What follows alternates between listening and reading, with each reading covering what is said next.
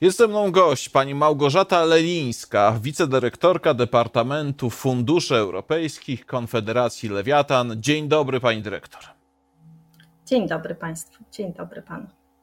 E, konsekwencją sporu o reformy, tak zwane reformy wymiaru sprawiedliwości e, w Polsce i tym wszystkim wydarzeniom na linii Warszawa, Bruksela e, i e, Trybunał Sprawiedliwości Unii Europejskiej, konsekwencją tego sporu może być, no właśnie, wstrzymanie, zablokowanie wypłat funduszy europejskich, pieniędzy europejskich dla Polski. Czy to jest stwierdzenie przesadne, czy rzeczywiście Polski grozi tego rodzaju scenariusz? E, ja bym oddzieliła e, takie emocje polityczne e, od faktów i od przepisów. Trochę tak jest, że oczywiście jesteśmy teraz w takim bardzo ważnym momencie, kiedy kształtują się warunki wsparcia w nowej perspektywie, w tej tak zwanej siedmiolatce 2021-2027, ale także mamy trwają prace nad e, Krajowym Planem Odbudowy, który jest takim nowym instrumentem e, wspierającym e, gospodarki w odbudowie i odporności w związku z COVID. I dlatego też tych emocji jest bardzo dużo. Natomiast jeśli chodzi o, o przepisy prawa i praktykę dotyczącą powiązania środków unijnych e, z praworządnością, to tutaj decydującym dokumentem jest rozporządzenie Parlamentu Europejskiego e, z grudnia 2020 roku w sprawie ogólnego systemu warunkowości służącego ochronie budżetu Unii. I trzeba powiedzieć, że to jest nowy dokument, nowe prawo e, w Unii Europejskiej, i tak naprawdę mamy na ten moment tylko przepisy. Nie mamy rozporządzeń czy też aktów takich wykonawczych, instrukcji do tego, jak te przepisy stosować. E, I to powoduje, że właściwie jeszcze te przepisy, e, chociaż weszły w życie 1 stycznia 2021 roku, no trudno powiedzieć, że Komisja wie, e, Komisja Europejska wie, jak je zastosować. I właśnie ma wypracować dopiero cały system korzystania z tych, z tych przepisów. Co więcej, sytuacja wygląda tak, że Polska i Węgry zaskarżyły ten, do, e, e, ten przepis e, do Trybunału Sprawiedliwości Unii Europejskiej i dopóki Trybunał nie rozpatrzy tych, tych zaskarżeń, to właściwie ten dokument, te przepisy prawa nie mogą być stosowane. Czyli mówiąc krótko, jeśli chodzi o powiązanie możliwości do otrzymywania środków europejskich z praworządnością, to takie mechanizmy funkcjonują, natomiast ich zastosowanie to jest jednak przyszłość. I też trochę nie wiemy, jak one będą w praktyce wykorzystywane, bo te zasady się dopiero kształtują. Więc e, też jakby biorąc pod uwagę e, to zamieszanie, które teraz wokół środków jest, e, to trudno powiedzieć, że to wynika już z tego rozporządzenia dotyczącego praworządności. Raczej to są, to są takie, e, powiedziałabym, e, polityczne negocjacje e, i też prace po prostu nad, nad nową perspektywą. Ale z, z, drugiej strony gruchnęła parę dni temu, paręnaście dni temu wieść, że plan odbudowy dla Węgier został jednak przez Komisję Europejską no, nazwijmy to wstrzymane, żeby nie powiedzieć zablokowane. Na jakiej zasadzie, na jakiej podstawie i rzeczywi czy rzeczywiście mamy tutaj y, jakąś blokadę? To jest tak, że e, krajowe plany odbudowy e, i zasady, które decydują o tym, jak one są tworzone, też są jakby nowością e, zarówno dla krajów członkowskich, jak i dla samej Unii. Te zasady też są trochę ukuwane w praktyce. I tak naprawdę e, Komisja Europejska może zablokować plan, jeśli e, mm, uważa, że on jest merytorycznie jeszcze niedoskonały, to znaczy, że nie spełnia na przykład zaleceń dla danego kraju, które były podstawą do tego, żeby tworzyć te plany. Co więcej, e, krajowe plany odbudowy muszą też zapewniać przejrzyste na przykład zasady naboru projektów przejrzyste zasady monitorowania i kontroli. Jeśli Unia, e, jeśli Komisja Europejska ma wątpliwości co do takich rzeczy, to nie musi sięgać po żadne dodatkowe e, instrumenty prawne, może po prostu wydłużać czas pracy nad, e, nad tym krajowym planem odbudowy.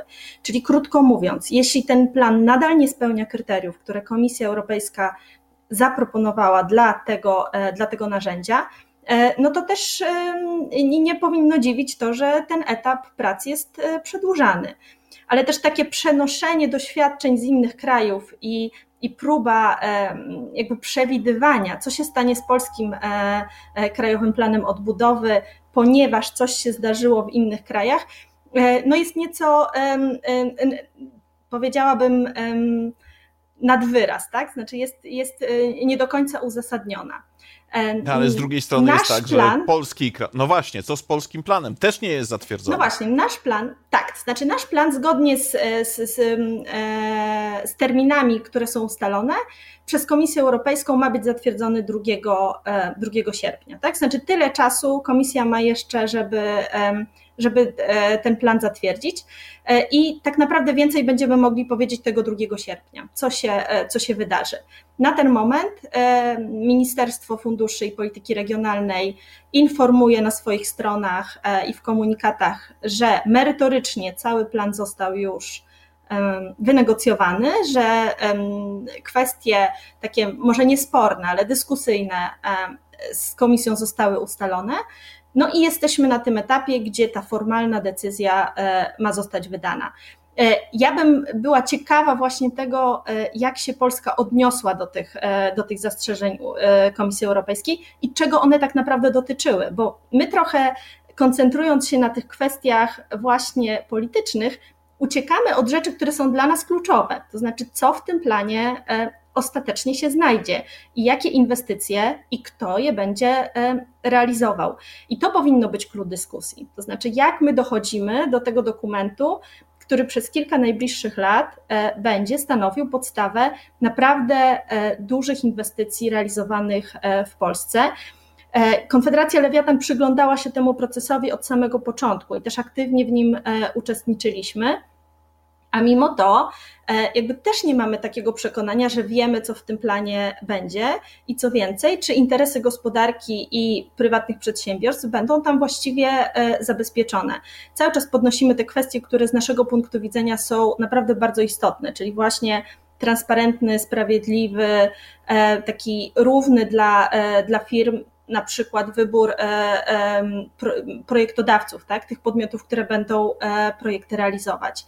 E, przejrzysty system monitorowania i kontroli, i to się na pewno wiąże z tym tematem, od którego zaczęliśmy, czyli z praworządnością, bo trudno zbudować efektywny system wdrażania funduszy, jeśli procesy w państwie nie działają dobrze. No i właśnie stąd też e, ta dbałość e, Unii Europejskiej, na przykład o niezawisłe sądy, ponieważ one są ważną instancją jakby w łańcuchu realizacji też projektów.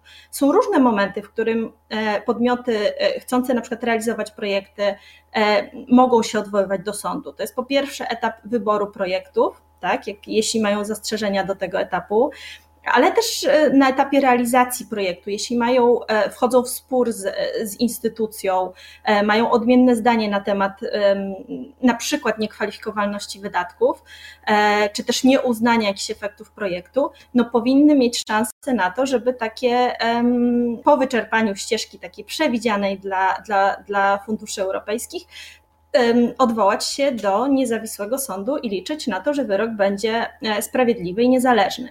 Czyli z tego punktu widzenia, e, jakby też bardzo ważne jest, żeby żeby cały system był zbudowany w oparciu o właśnie o państwo prawa, do którego odwołuje się rozporządzenie, które przywołałam, e, przywołałam na początku.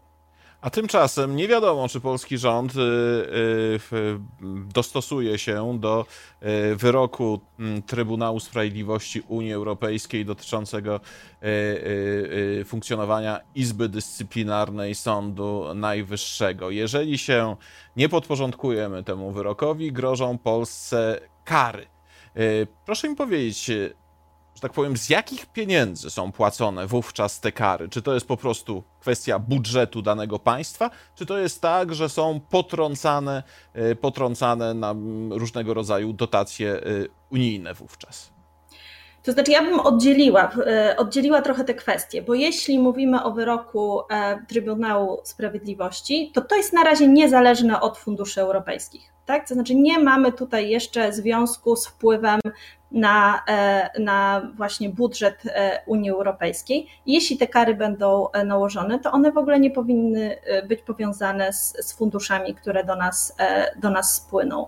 Czyli to będą kary płacone z, krótko mówiąc, z budżetu państwa. Przynajmniej na ten moment tak się, tak się wydaje.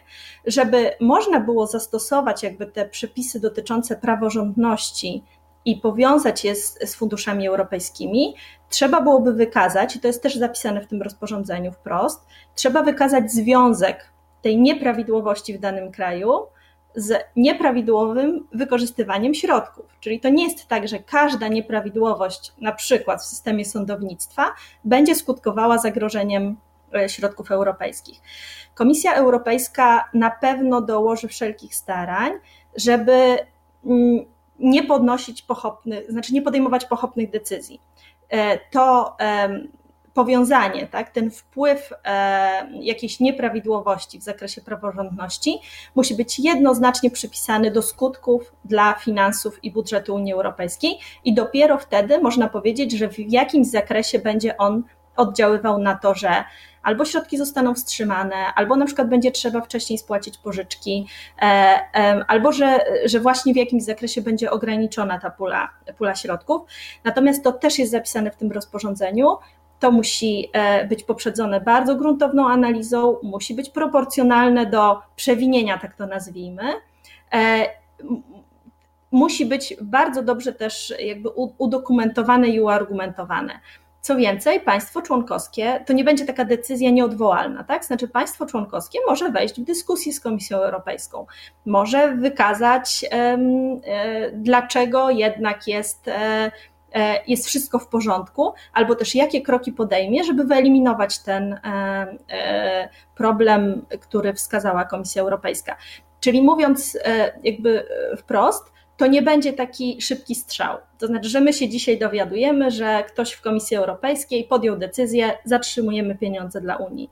To będzie proces, pewnie wielomiesięczny, bardzo dobrze jakby uargumentowany i udokumentowany.